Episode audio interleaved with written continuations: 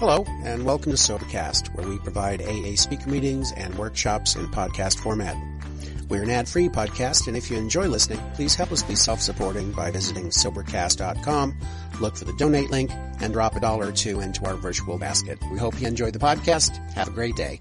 Good evening. My name is Lynn, and I'm an alcoholic.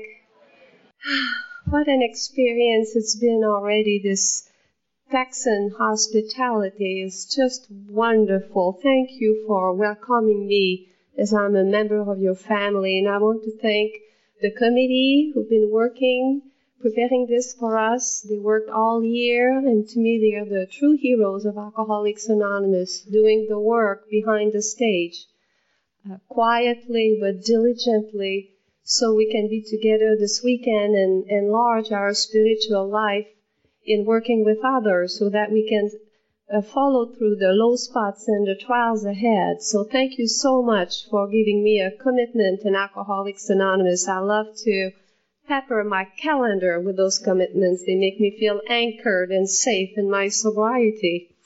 Uh, I must tell you that uh, I have known uh, Betty Bell, and I want to thank her specifically for calling me throughout the year. Uh, we met in a women's retreat three years ago in Salado. And she was an Al Anon speaker, and I was a, uh, an AA speaker, and we shared the room. And so it's time to retire in the evening, and uh, she was telling me how her feet hurt. So I offered her a foot massage, and she was telling the story to a group yesterday, and she thought, this is so strange. A woman who doesn't know me and she wants to massage my feet. And so finally she let me in and massage her feet. And the other part of the story was that afterwards she said, by the way, I hope you don't mind, but I got my gun. now, I thought that was strange. and so, um, we are two people mentioned in the big book of Alcoholics Anonymous who normally would not mix. I give massages and she packs heat.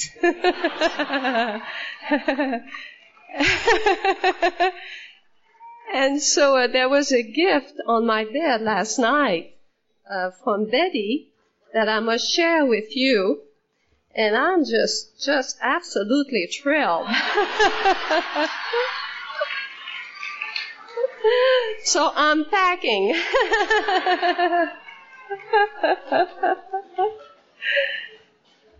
and in spite of those delightful differences, what brings us together this weekend is alcoholism. And uh, I want to welcome all of you to Alcoholics Anonymous, especially the newcomers. And in case some of you might think that perhaps there is something special about me or that I'm going to impart you with some kind of wisdom, I would like to dispel all those myths.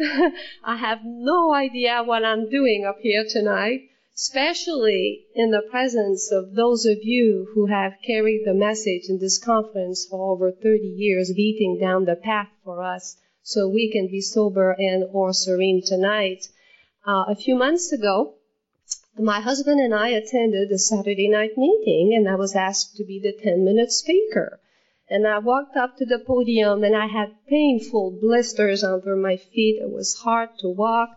And I told them that the night before, we were going to the couples meeting, which is AA and Al Anon. And we had a fight in the car. And so he stopped the car at the on light ramp on the freeway and I decided to get out and walk home.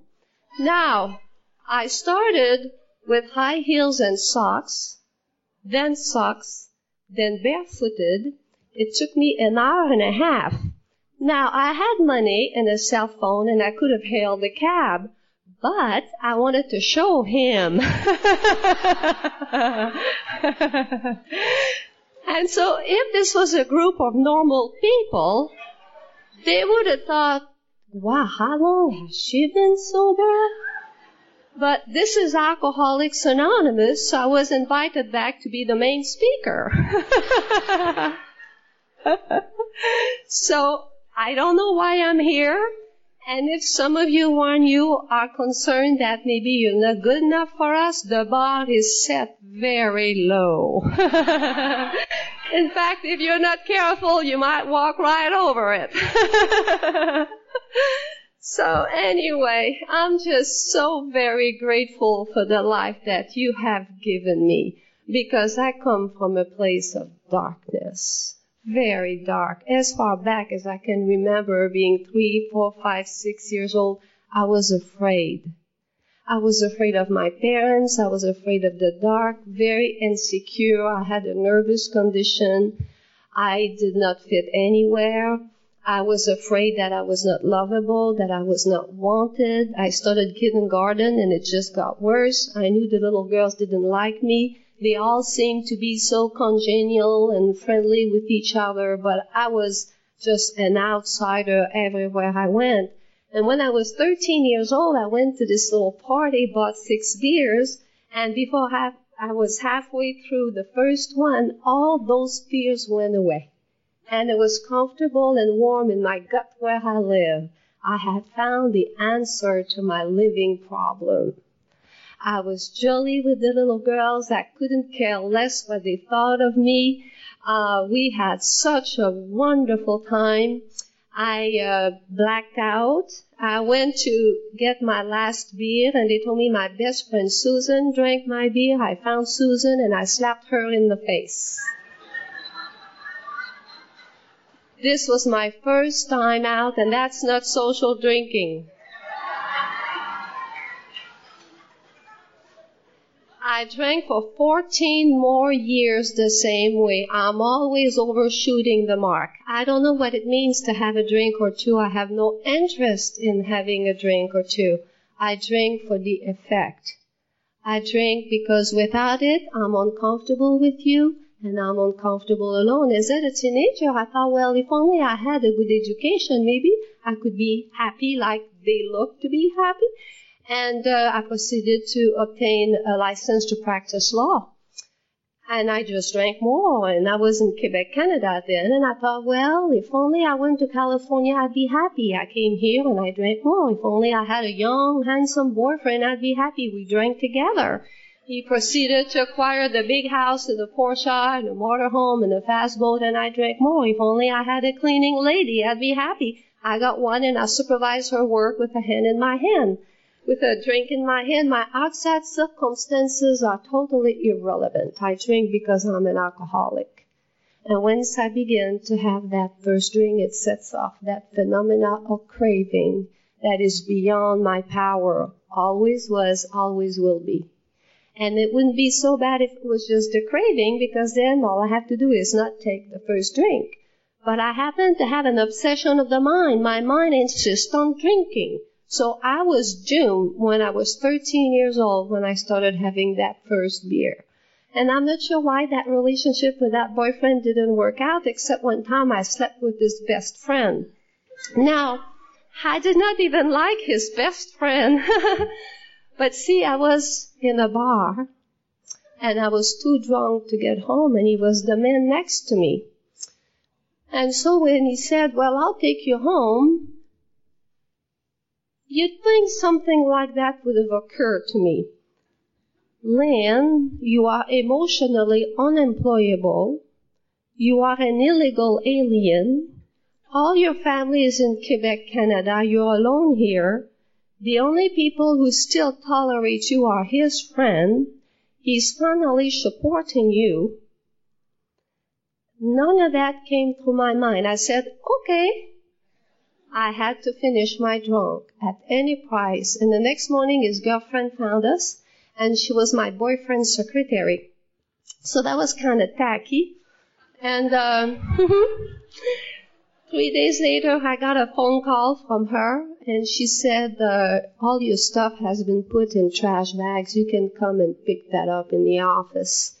And I was so afraid to go there, and I felt about this tall um, I picked up my stuff and I rented a room in a sleazy two bedroom apartment. I slept in a sleeping bag on the floor and all my clothes were on the floor and I lived like an animal.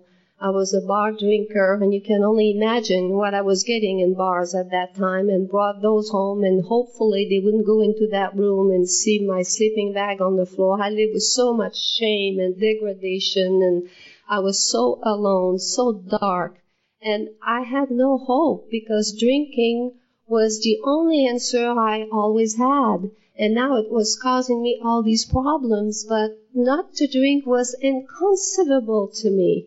I had to drink. And so the only answer I had was to find my way back into that house. I had no self-esteem, no self-worth, no sense of responsibility. I had no concept about relationships whatsoever. And I had learned how to resell Mexican tiles, and he had lots of those in his beautiful home. So I called him and I said, hey, I will redo your tiles for free. And he accepted that. So the next morning, after drinking some vodka, I showed up at his door uh, with the grubbies, the chemicals, and the knee pads, and good morning. And he let me in, and I started to scrub the floors. He went to work, and I proceeded to get drunk. And he came home after work and asked me to leave his house. And I was so ashamed of the way that I lived that that night I didn't want to go to that little room because maybe that roommate might be there and might see me and how I lived and what I had become. So I slept in my car. And I came to in the morning and I drank some more vodka and went back to that house. Good morning. And I started to scrub those floors. But that day they were having a party. They were going to play tennis in the backyard. So the friends began to arrive and they'd say, Hi, Lynn, and go on. These were the people who had attended my fancy dinner parties. I had been welcomed into their home for special events, but that day I was not wanted. And to top it, here comes that guy that I'd slept with. Hi, Lynn. I wanted to dig a hole. And I was not one of those who wanted to come out even after 68 days, you know. Just let me in there. I did, I just wanted to hide. And, um, that afternoon, everyone left and I found myself alone with that man who had loved me, who had wanted to marry me. I was on the floor and he was on top of me, having sex with me, trying not to touch me. And I'll never forget the look of utter disgust and contempt in that man's eyes looking down at me. And I left his home that afternoon because he asked me. And I went back to that little place and I binged all weekend. But what happened to me that weekend is that alcohol stopped working.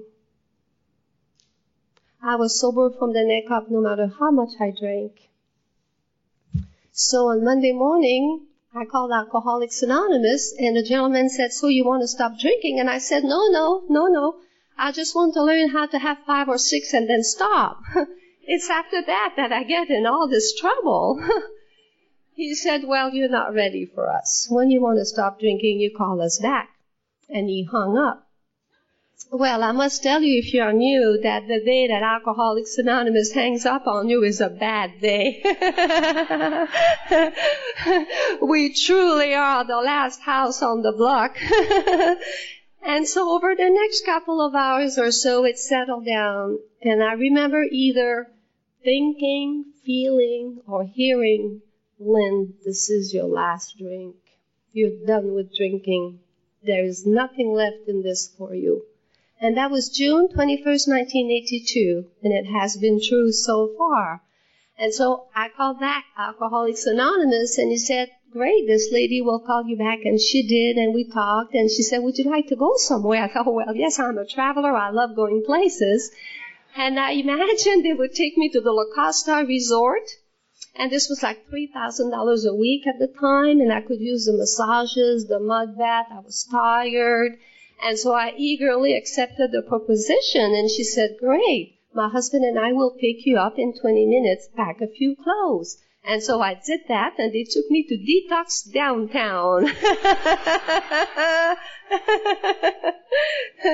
and her name was Beverly. And she and her husband, they stayed with me because I was so drunk and you had to sober up for about four hours.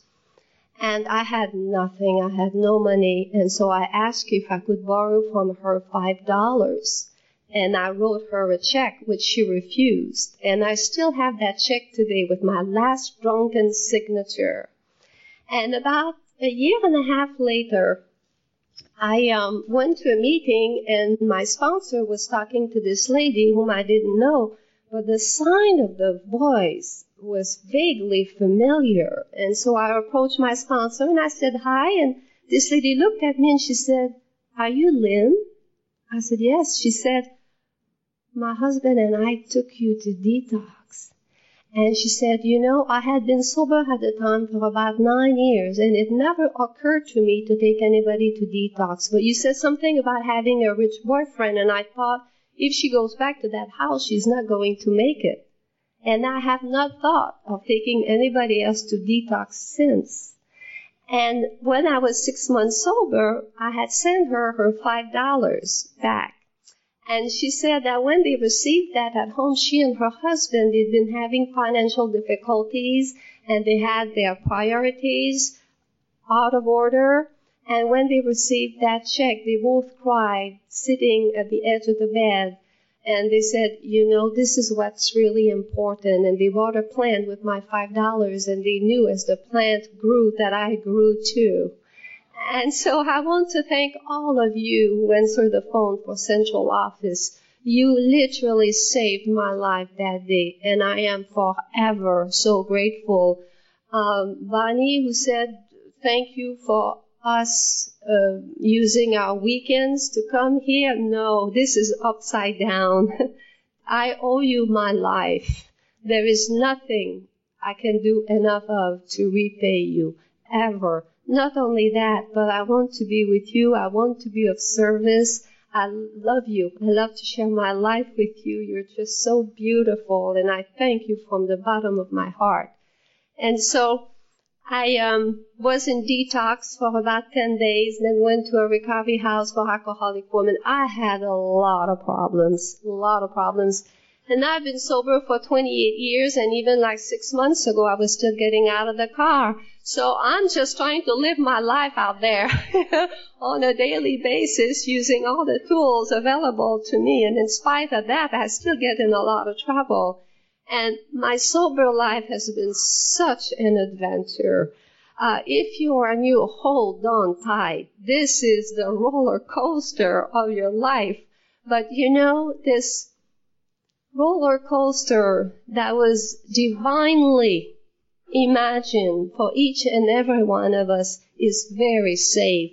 Each curve, each detour is perfect for each and every one of us to get what we need to be able to use our skills and talent to be of service. So it is a roller coaster, but it's very safe, provided I keep myself right smack in the middle of this thing and stay very active in Alcoholics Anonymous, like all those examples that I saw at that meeting last night who've been coming here for over 30 years. Um, in my fifth year of sobriety, one morning I came to and I was just like in a little ball under the blanket and I was filled with fear. Thank you so much, sir. I felt worthless. I had still very low self-esteem. I had lost hope that I could ever have a good life like you do. I was just filled with fear under that blanket and I didn't want to go. I just didn't want to go. And you taught me to just go to a meeting anyway and I did.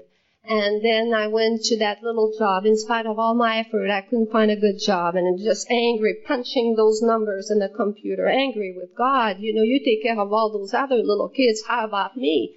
I thought maybe, you know, being an illegal alien for all those years, he lost my files somewhere or, you know, everybody's going to Europe, they're getting married, they have children, nothing is happening to me. So after that day, I went to the beach to be quiet. And again, what I either felt or thought or heard was, My child, you have been sober for five years. This is your primary purpose. I love you and I'm pleased with you. And to carry the message to others, which you have done to the best of your ability whenever requested. I love you and I'm pleased with you. And you know, it all dissipated. This is my most honest third step ever. And I went to a little meeting afterwards and I was asked to lead the meeting and you know, we went on and everything was fine. And two weeks later, I got a new job and doubled my salary and I literally had holes in my shoes during those times. And so um, the conference title, I think, is "Don't Wait Before the Miracle Happens." Imagine if I had drunk between those two weeks, I would have missed it, and somebody else would be here tonight. Uh, so thank you so much for being at all those meetings for us. And when I was about 16 years sober, I had another very difficult period. Uh, I was still insecure, low self-esteem, and this is in spite of going to lots of meetings, being sponsored, sponsoring, taking the steps every day. This is really today the best Lynn that I can be. I put so much effort into this, but I still had a lot of emotional problem. I come from a sick family and it was taking a long time. And in my 16 year, I got my first real job with lots of people. And what I know is if I'm mad at you or if you hurt my feelings, I don't talk anymore. I cannot have the conversation.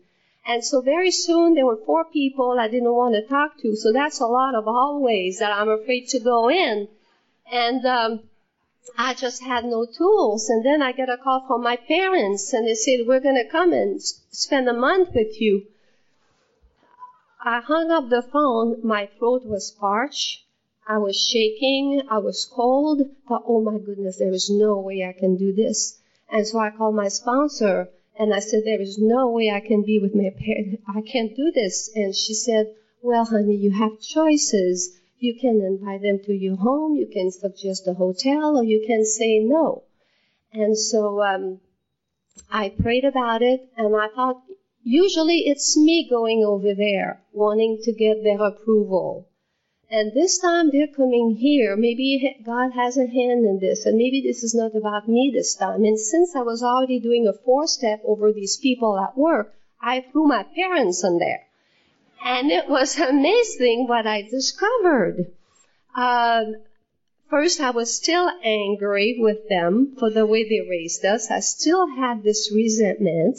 I had a sickening feeling of superiority towards them, and of course they sensed it when I talked to them. I was still afraid of my mom's silences and my father's criticism, so I was a doormat with them, and they knew it and they took advantage of it. So this was quite of a stew going on here for all those years. And so I finished my four step. I called my sponsor and I said, all right, they're going to be here in two weeks. We have to meet to do my fifth step That'll give God about 10 days to remove enough of my defects. so they will have a good time. And I really meant this. And so I put lots of love in the house and I bought his favorite chocolates and her favorite flowers and I went to pick them up at the airport, came to hug my mother and she recoiled from me as she always does. But before it would hurt my feelings, and it was just a matter of time before we had a fight. This time, what I thought was, Lynn, she's filled with self-loathing. She does not want to be touched by anybody. It rolled off my back. We came home. My father criticized the carrots. Lynn, you're going to have to address this. But I was still too afraid. Then he criticized the coffee. I said, you know, Dad, I don't like criticism. I'm going to let Mom cook for you. I have yet to cook for that man again. By the third day, my father said, Lynn, you have changed so much, I can hardly recognize you. You are so beautiful. And two days later, my mom is on the couch. I'm laying, I have my head on her lap, and she was caressing my hair. This is the transforming power of Alcoholics Anonymous. God within us, working through us, that was another miracle that I'm so glad that I didn't miss. And then feeling pretty good and I'm about 20 years sober and I got bored with the meetings. And so far, the first year of my sobriety, I attended a meeting a day. The following 19 years, it was four meetings a week, two regular where I had commitments and two free floating. And since I'm changing meetings, I don't have commitments. And within about a month or two, I was down to two or three meetings from four meetings. And Monday night was always a meeting night for me. So this particular night, I thought, you know, it's cold. Monday, six o'clock, Tuesday, six o'clock, same thing. I'll go tomorrow. Well, how cold does it get in California? And so the following Monday it was raining. I thought, well, I don't need to go, and I started to count, and I had not gone to a meeting in 10 days. It took about three and a half months for me to come to that place. So that Monday night, I went to the meeting anyway. I raised my hand. I told them what was happening. They were having some election, and I became the treasurer. And on Thursday, I went to the women's meeting. I raised my hand. They made me the cookie lady. and I was back in business. The best guarded secret of Alcoholics Anonymous, I think, is commitment. To always have commitment. And those of you who have been coming here for 30, 33 years, these are the example of commitments you are teaching me. When we have commitments, we go to meetings and somehow we go through the low spots and trials ahead and we get to stay sober through that. To always have commitments in Alcoholics Anonymous. So I think that to me, complacency is the most dangerous word for us with this disease. Um, the big book of Alcoholics Anonymous. If you are new this evening, make sure you get a big book. Do we have, excuse me, big books for sale at this conference? We should? I think we do. If not, come and see one of us and we'll give you our copy. I love the big book of Alcoholics Anonymous. It's by far the most important book that I have ever read. And I believe everything in it except on page, is it 32 or 33, it said that we were rocketed into the fourth dimension, and well, I was not rocketed anywhere, so I sort of resent the idea. That I was more like I was more like oozed into that dimension, you know, over a period of 10 to 15 years, just squeezing in there. but what are my options?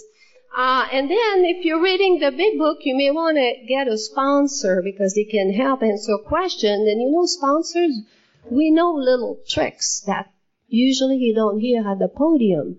And um, that big book's got all sorts of neat, neat things in it. Like on, I think it's page 132, 133 on bottom and the left, the other side, it says that all alcoholics should always have chocolate by their side for a quick fix of energy. So I always have chocolate by my side.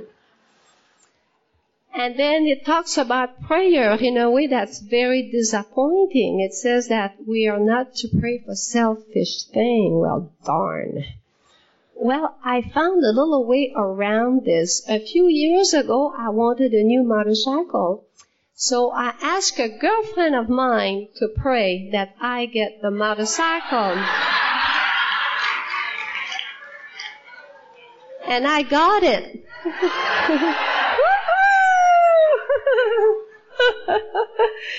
I was in Cocoa Beach three or four weeks ago and I told that story and there was this lady in the audience who had this Harley and she came up to me, she said, you want to go for a ride? And so we went riding that motorcycle for three or four hours and little did I know that she was two and a half years clean, sober, and she was entertaining the thought of smoking pot because drug was not a problem for her. So my just wanting to go for a motorcycle ride turned out to be a four hour, 12 step call. And it was just such a wonderful thing. so Hannah promised me to get a sponsor, and I told her by next Wednesday at that meeting, you're supposed to get your sponsor, and if I don't have an email from you that night, I'm calling you Thursday morning, and I did get that email that she got a sponsor. And so, uh, it's, You know, before I got sober, my life was so narrow. I was sleeping in that sleeping bag and I was going to that bar and this was my life. And we were talking about that with Paul and Christy today and how today we know people all over the United States and some countries in the world and the phone rings and we connect even with heat packing ladies. I mean, you know, it doesn't matter. I just feel so grounded. I belong to this world with you, together, connected, feeling the oneness, God's love and God's omnipotence. Uh, we pray and we meditate, and Gail, I really enjoyed the session this morning, but I thought she was not very honest. She should have uh, been a little bit more forthcoming. She just said something like, um, well, now you close your eyes and be still. Huh? When I started meditating, I was about three years sober, and my sponsor had said 20 minutes. And so I put little spiritual images on the walls, and I had incense burning and candles, and um, kitchen timer in 20 minutes, and I crossed my legs and sat on the floor.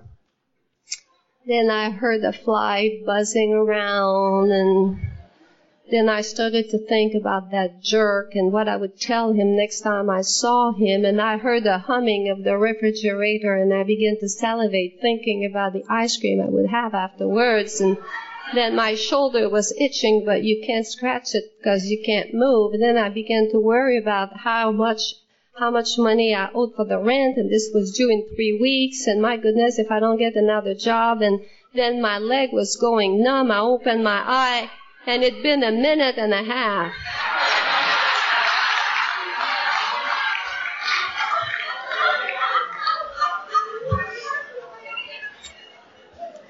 So those of you who could not be still this morning, join the rest of us. I had another meditation about three, or four months ago. And that morning it was, What is God? Please speak to me. I'm here.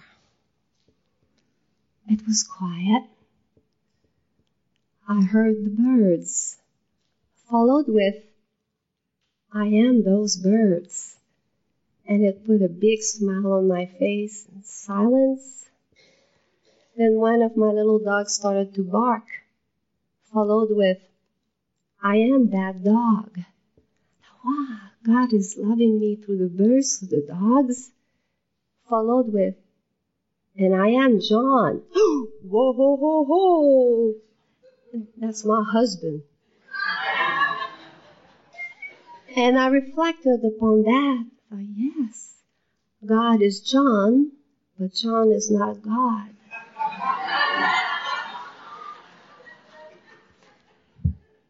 See, God is loving you through me and is loving me through you. We live in a very friendly universe. And there was 25 years between those two meditations.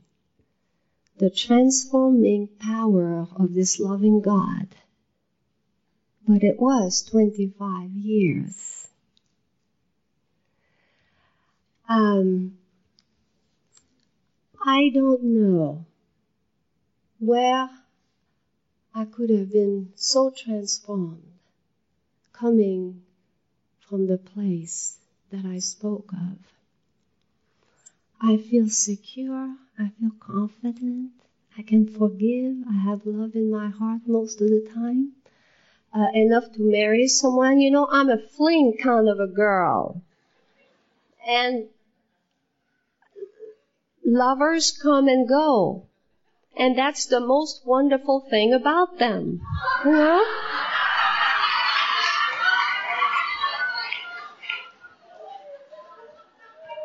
And so, at the age of 53, I married for the first time. And my husband, well, he comes over every night. I wake up in the morning, he's still there. day after day after day. Husbands have nowhere to go. Nobody told me.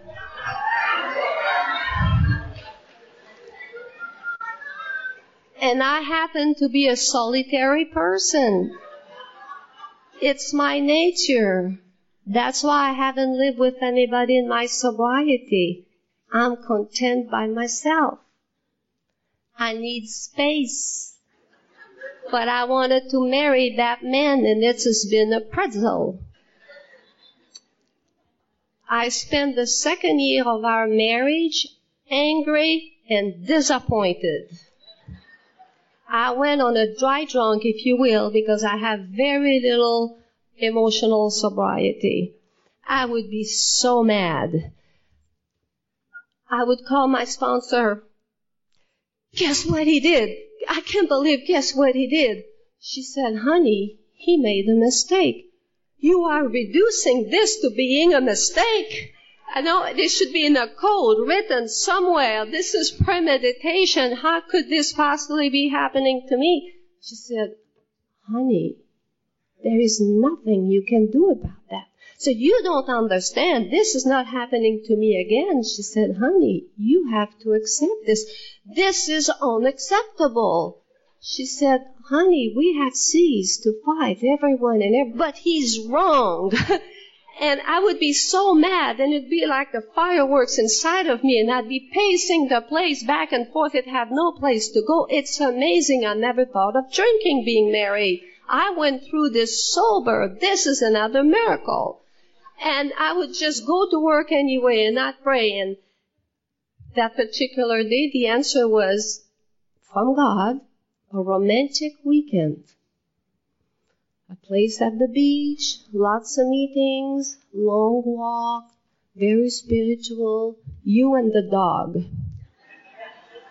So I went online and I found a little motel hotel where they accepted little dogs and I was going to go home, leave him a note, loving late, we'll see you Sunday night. And I was going to take Misty with me, we were going to go by the beach and just hang. Well, I made the mistake of calling my sponsor. And um, sponsor, it's a great thing, but you, you have to explore all avenues before calling them. They're just too unpredictable. So I called her and she said, no, no, no. It's the couples meeting tonight. I said, I'm not going. I'm not going. She said, Lynn, if you want to be married, you have to act like a married woman. You're going to that meeting tonight. Well, I'm not driving with them. You just take your own car. Well, I'm not sitting next to him. You sit next to him just like all the other couples. Well, I'm not sharing. If I share, it's going to be nasty. You don't have to share. And I went to the meeting with my own car and I sat next to him, but my body as far away as I possibly could so they would all know how mad I really was. And I stayed married that day and I stayed sober that day. And this is what this program requires of me. I often have to take direction, take actions that are totally contrary to what I really want to do. And so here we were in the disappointment. And I thought, if I'm disappointed, it's because he's not enough.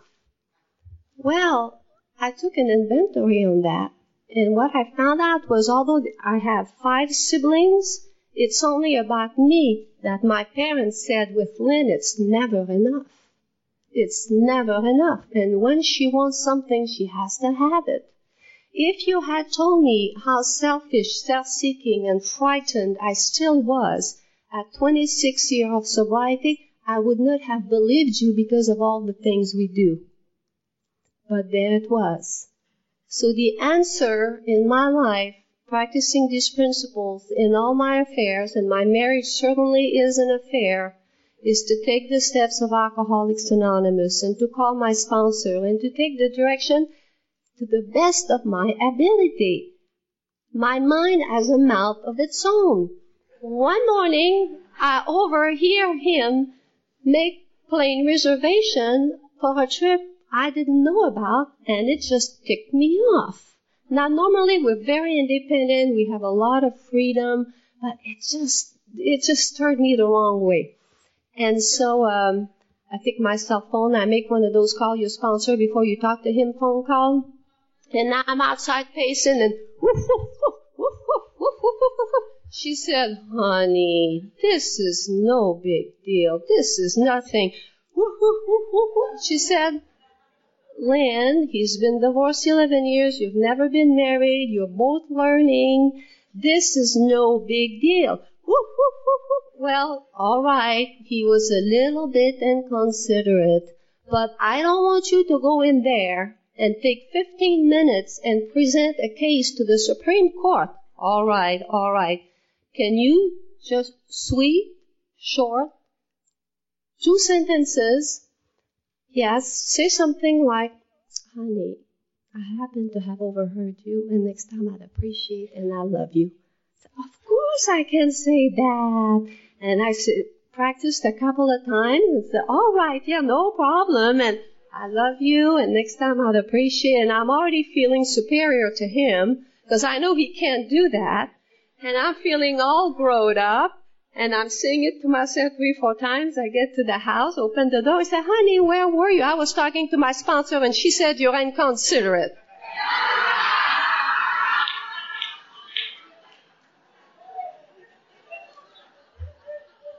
and that, of course, took me two weeks of work to get through this because it escalated and we had more fights and I was so tired of being married. Just so tired.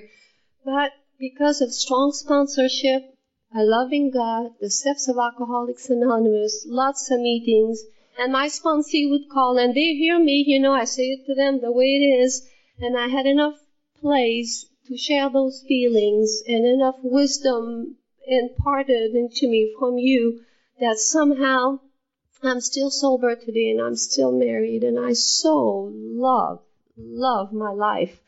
Uh, I've been on trips. Um, I um, and one of them turned out to be something totally unexpected. My husband has two children from a previous marriage. They're back east, and they were going to come over and spend a week.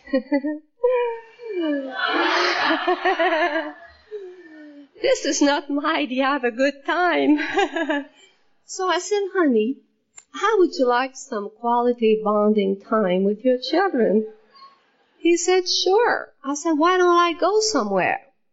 He said, Okay, where would you like to go? I said, Africa.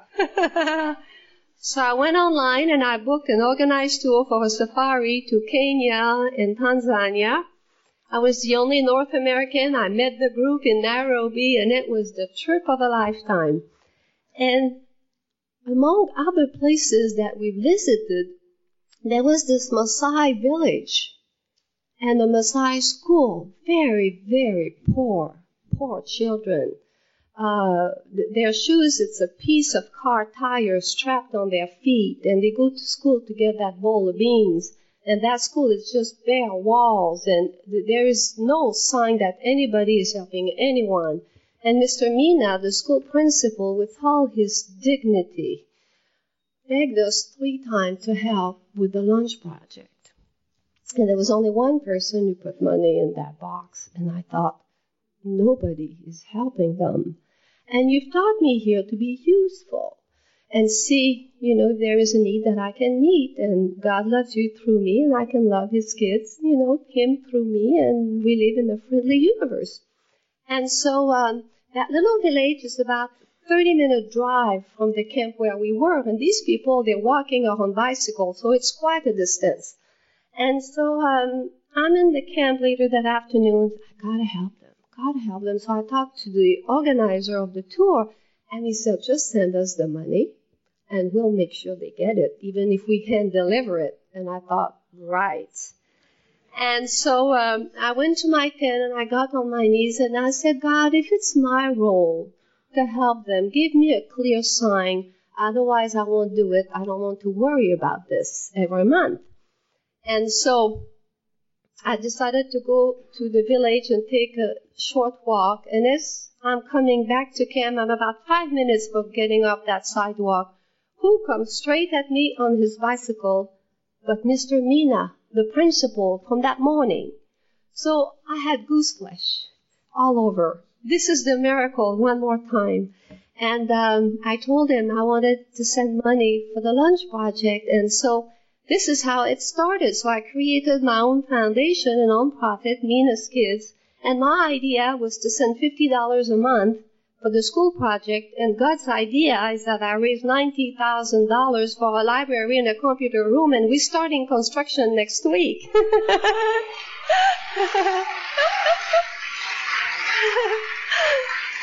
so, I'm supporting five orphans. Uh, they have access to free school till the seventh grade. And if they don't have $300 to go to the dormitory style eighth grade school, they are doomed to manual labor on small farms for the rest of their life. So I have five of them in school. They're in ninth grade now, and they got bicycles last year and the ladies of their village, they had this big celebration. Apparently, I'm the first one who's ever helped them, they tell me. And they offered me a citizenship to the society. So I'm a honorary member of the Maasai tribe. From being, you know, in that sleeping bag on that floor. I don't know how that happens. And then I was sending the first installment through Western Union, and I'm not sharing that with you for accolades. This is the world of Alcoholics Anonymous, and that's just what we do.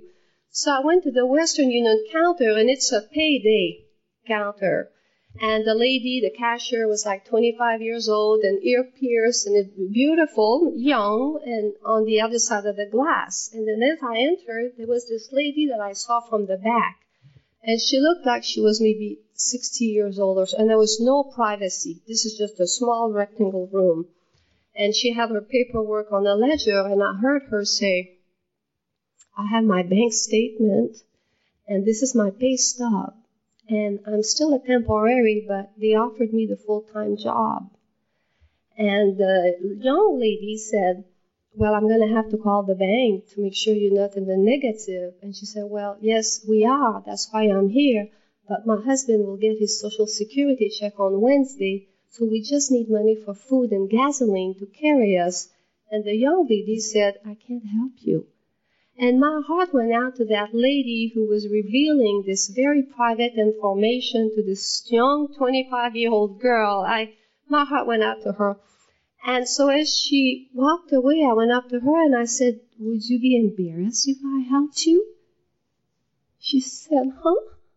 I said, I will help you. She said, You would? I said, Yes. How much money do you need? She said, A hundred dollars? So I get my checkbook and she starts to cry, those big nickel sized blue eyes. And she said, I will pay you. I said, No, no, in my world we share. You don't need to. And she said, my husband has multiple sclerosis and we just moved and it cost us so much money. And uh, I said, how much do you really need? She said, 150. So I wrote the check and she said, I will pay you. I said, no, just pass it on. You know, the principles of Alcoholics Anonymous. We exchanged a big hug. And I was telling my husband, I wish I were a little bird to have been in her home the story she told to her husband when she got home. And this made me happy for days. I, I can't tell you, if you're new this evening,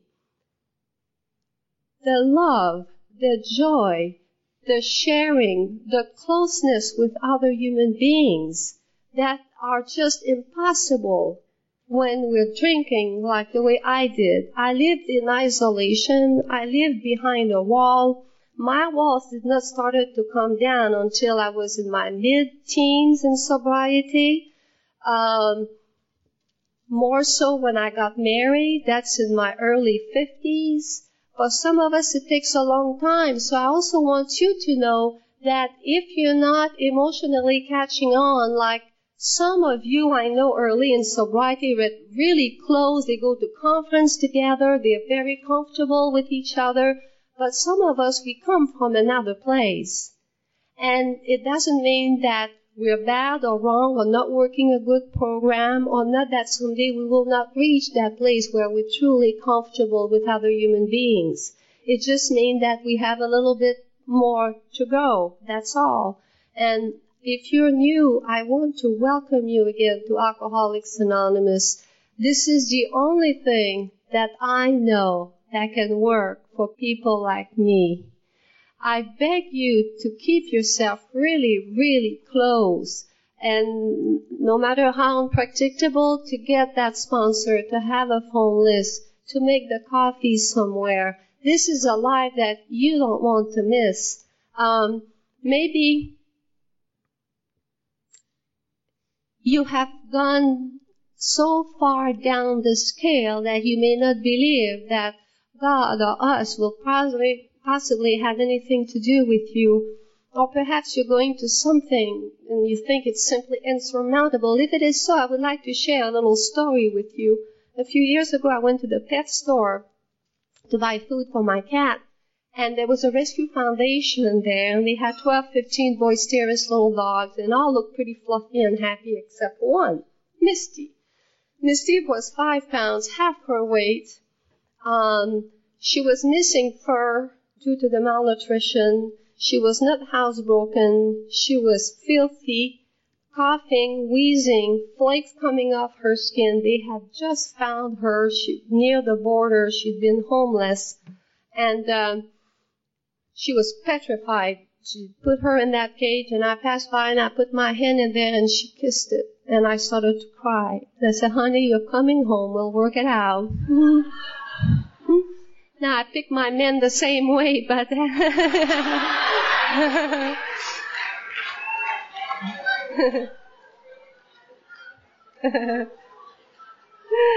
this is something else that Betty and I have in common.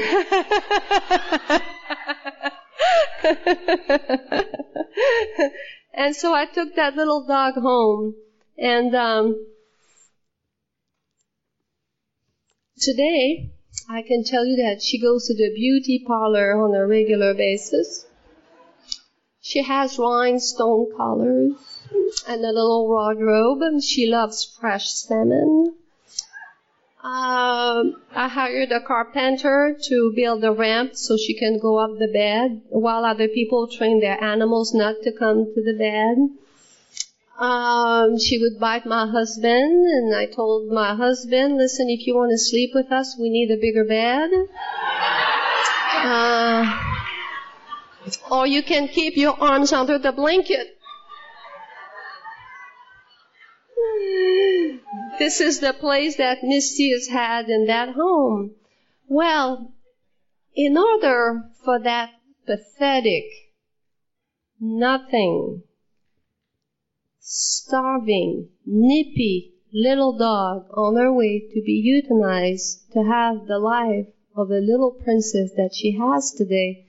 This is what this wondrous divine power had to orchestrate for her. It took the lady who found her near the border, who brought us to the pound, the people at the pound who were there to receive her, Penny, the president of the Rescue Foundation who goes to the pound every day to collect those little dogs. Penny and the help of volunteers who go to PetSmart every Saturday to have the dogs adopted. Me who passed by who fell in love with that little dog.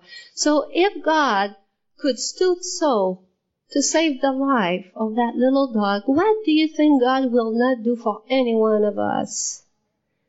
And if we were not ourselves dejected, starving, emaciated, spiritually, emotionally, alone and rejected. I have good news if you are new. You have been scooped up. We are your adoptive family. I know we tell you to keep coming back, but I will tell you just stay. Stay here where it is safe and stay on a short leash a sponsor, a phone list, meetings, the steps every day, conferences whenever you can, getting commitments.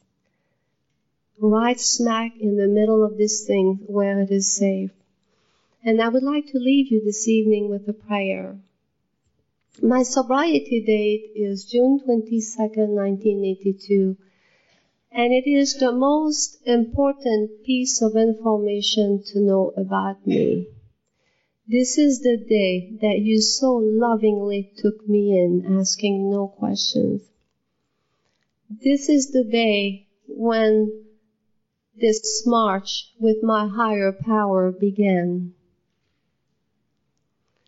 And my sobriety date is the gold nugget in my heart. And I don't wear it like a jewel on a crown or a feather on a panache but as a very, very special treasure. And my prayer this evening is that all of us get to keep the sobriety date that we have today. And I so thank you for mine. Have a great time. Thank you.